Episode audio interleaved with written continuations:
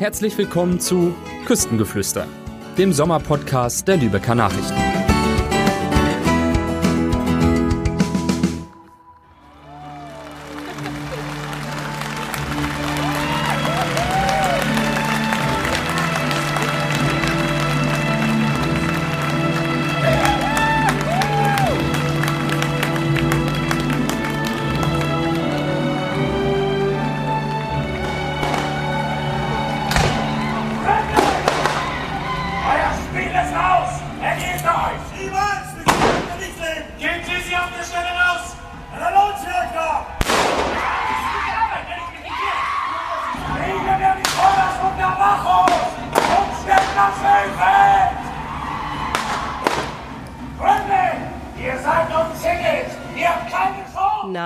Schon erkannt, worum es heute in unserer neuen Folge Küstengeflüster geht? Richtig, wir sind zu Gast im Wilden Westen und haben hinter den Kulissen der Kalkberg Arena mit Winnetou-Darsteller Alexander Klavs gesprochen. Wenn ihr also hören wollt, was seine persönliche Traumrolle ist und welche Parallelen er zwischen seinen Rollen als Winnetou und Jesus sieht, dann solltet ihr unbedingt dranbleiben. In unserer Rubrik aus der Region erfahrt ihr dann noch von meiner Kollegin Jule, was es in Bad Segeberg abseits des Wilden Westens noch zu entdecken gibt. Und im Ausblick hat sie ein paar entspannte Veranstaltungstipps für euch. Die Sommergeschichte.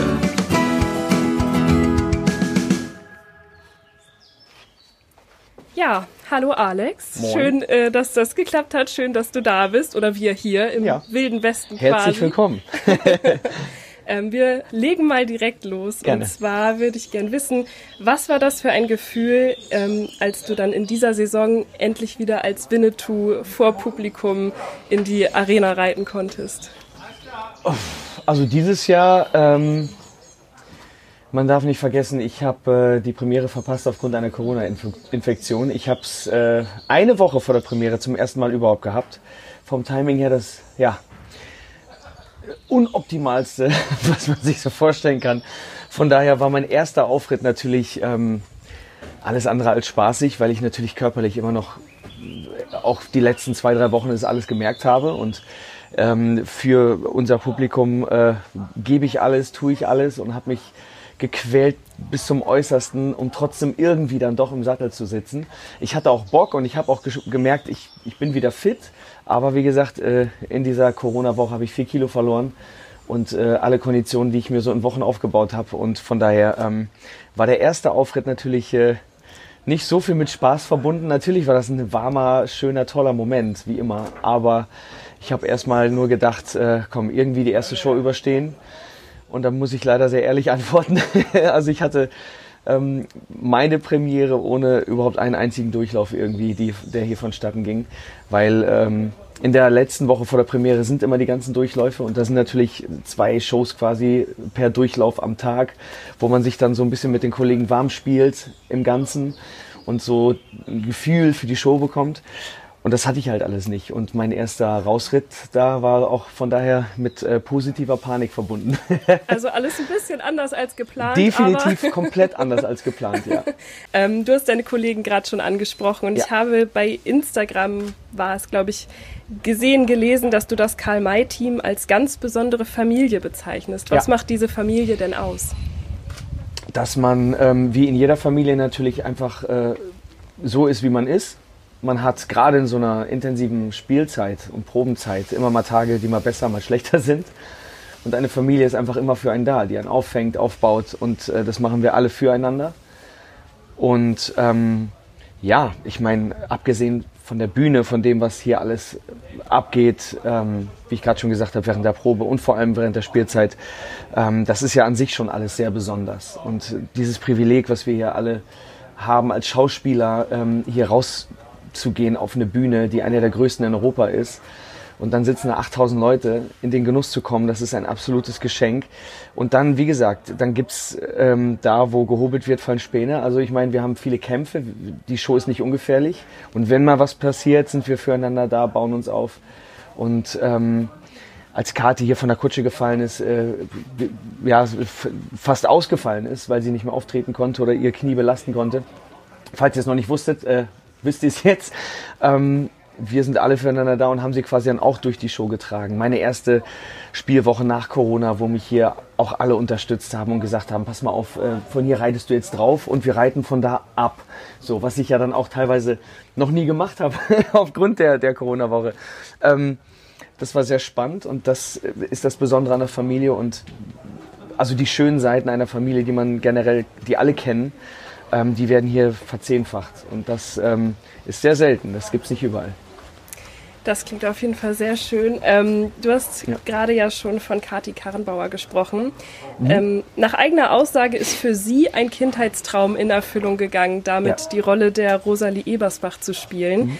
Geht dir das mit Winnetou genauso? Natürlich. Und das ist natürlich immer so ein bisschen schwierig, weil man sich dann ab und zu natürlich auch fragt, okay, was soll denn danach kommen? Ähm, also im Live-Theaterbereich ähm, wird es von den Rollen her wirklich äh, schwierig, langsam dann noch einen draufzusetzen irgendwo. Und ähm, so blöd das jetzt klingen mag. Also ich meine, Tarzan war schon ein Traum. Und jetzt Winnetou hier spielen zu dürfen, der mein Kindheitsheld war. Ähm, ich habe Pierre Brice ja sowieso auch schon in meiner Laufbahn treffen dürfen. Ich habe mit ihm gedreht.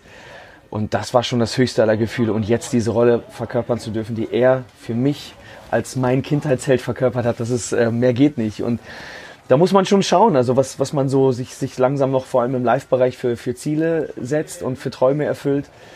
Weil, wie gesagt, nach solchen Rollen wird es einfach irgendwann schwierig. Und selbst in Gesprächen mit äh, Sascha Hehn, der auch sagt, ich habe fast schon alles oder so viel erlebt und so viele Erfolge feiern dürfen als Kapitän des Traumschiffs oder als Arzt ähm, der Schwarzwaldklinik. Das hier hat er noch nie gemacht und das wollte er unbedingt machen und eigentlich ist er ja auch schon in Rente, aber für Bad Segeberg haben wir ihn halt nochmal aus der Rente geholt und das ist, äh, kann auch nicht jeder von sich behaupten. Witzig, dass du es ansprichst. Ich hatte mir die Frage nämlich auch aufgeschrieben, dass ja. man dich ja schon in vielen ikonischen Rollen gesehen hat.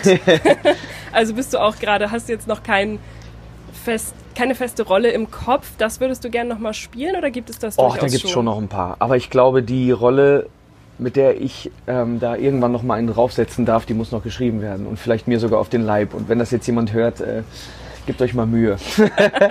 ich bin für alles offen. Nein, ähm, ich habe viele Pläne und Ziele noch und äh, die werden gerade geschmiedet und die sind noch nicht alle spruchreif. Aber dass ich auch noch ganz viel drehen will und vielleicht auch irgendwann mal auf der Kinoleinwand stattfinden möchte, ähm, das ist auch kein Geheimnis. Und äh, schauen wir mal. Du bist ja schon wirklich lange, lange auf den Bühnen dieses Landes unterwegs. Mhm. Ähm, bist du denn immer noch nervös und hast du bestimmte Rituale vor einem Auftritt?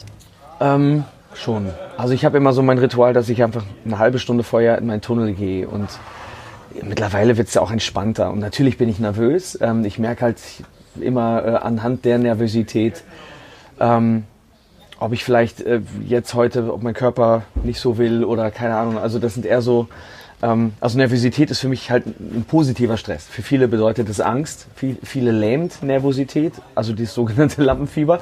Das ist eher was Negatives. Ich liebe dieses Gefühl, weil es mich einfach besser macht und auch eine Art von Druck ist und ich funktioniere unter Druck einfach immer gut. Du warst ja auch jetzt groß im Fernsehen, ist schon ein bisschen her, als Jesus in der RTL-Passion mhm. zu sehen. Mhm. Mein Kollege Tim hat es so formuliert, dass Winnetou ja so etwas wie der Heiland der Prärie ist. Da würde uns jetzt interessieren, ähm, kann, kannst du da Gemeinsamkeiten feststellen zwischen deiner Rolle als Winnetou und deiner Rolle als Jesus? Ja, natürlich. Ich, ich sag mal so, ähm,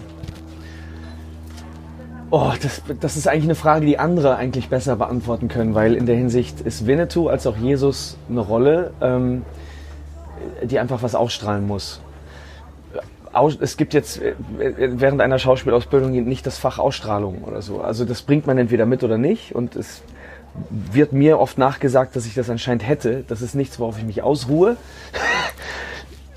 man, ihr merkt an meiner Art und Weise, wie ich antworte, dass ich mir schwer tue, da, weil ähm, ich versuche einfach nur jede Rolle zu inhalieren, aber merke auch aufgrund dessen, weil ich gerade Jesus und auch Winnetou mittlerweile schon oft gespielt habe, ob jetzt äh, bei der Passion auf RTL oder bei Jesus Christ Superstar, ähm, dass ja, man einfach schon viel Vorarbeit leisten muss, dass man Vorkenntnisse hat und aufgrund dessen, weil man sie weiß, schon was ausstrahlt. So.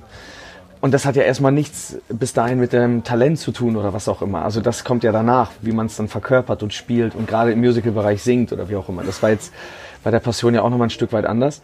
Ähm, und es gibt keine Rollen, die mir bis heute bekannt sind auf dem Level wie Jesus und Winnetou, wo man schon nur im Stehen so viel ausstrahlen muss und eigentlich aufgrund dessen, was man denkt, sich die Dinge schon aufs Publikum übertragen. Ähm, ich hoffe, das habe ich jetzt irgendwie verständlich erklären können, weil es natürlich ähm, jetzt keine, also Winnetou ist eine Actionrolle, aber ähm, vor allem wie, so wie, wie, wie ich sie hier verkörper, mit, mit Kampf und allem, was dazugehört, mit, mit, mit der, äh, den ganzen Reizszenen. Jesus ist, ist einfach was, ähm, ja, was man aufgrund der Äußerlichkeit und des Ausdrucks und der Mimik und der Ruhe, die man ausstrahlt, schon, äh, das, ja, die sich, also darüber erzählt sich schon sehr, sehr viel. Und ich könnte jetzt, wie gesagt, noch eine Stunde weiter erzählen, aber das ist ähm, etwas, was, glaube ich, andere dann doch äh, be beantworten könnten, was sie denn an mir sehen, was sie mit Jesus verbinden. Also das wäre für mich eigentlich was spannend. Äh, oder vielleicht ja, frage ich das nächste Mal die anderen Leute. Aber wie gesagt, das ist ähm, für mich ist es einfach, also Winnetou als auch Jesus sind für mich zwei Rollen, ähm, die man inhalieren muss und als, als Schauspieler dessen, ähm, ja, einfach vielleicht sogar schon ein Stück weit leben muss. Also ich bin ja sowieso jemand, ich versuche immer eine Rolle zu sein und nicht zu spielen. Ähm, und bei Jesus und Winnetou ist es definitiv so, dass man es auch ein Stück weit sein muss. Ja. Alles kannst du das noch näher beschreiben, dass man es sein muss? Also die Werte verkörpern oder wie kann man sich das vorstellen? Ja, also ich habe einfach gemerkt, so während der ganzen Jesus-Zeit, also während der, ähm, ich habe es ja in Dortmund gespielt, ich habe es in Basel gespielt und jetzt wie gesagt in der RTL-Passion, ähm, je mehr man einfach äh, weiß über das, was in der Bibel in der Zeit passiert ist, über das, was wir da spielen und gerade bei Jesus Christ Superstar sind ja das wirklich die letzten sieben Tage.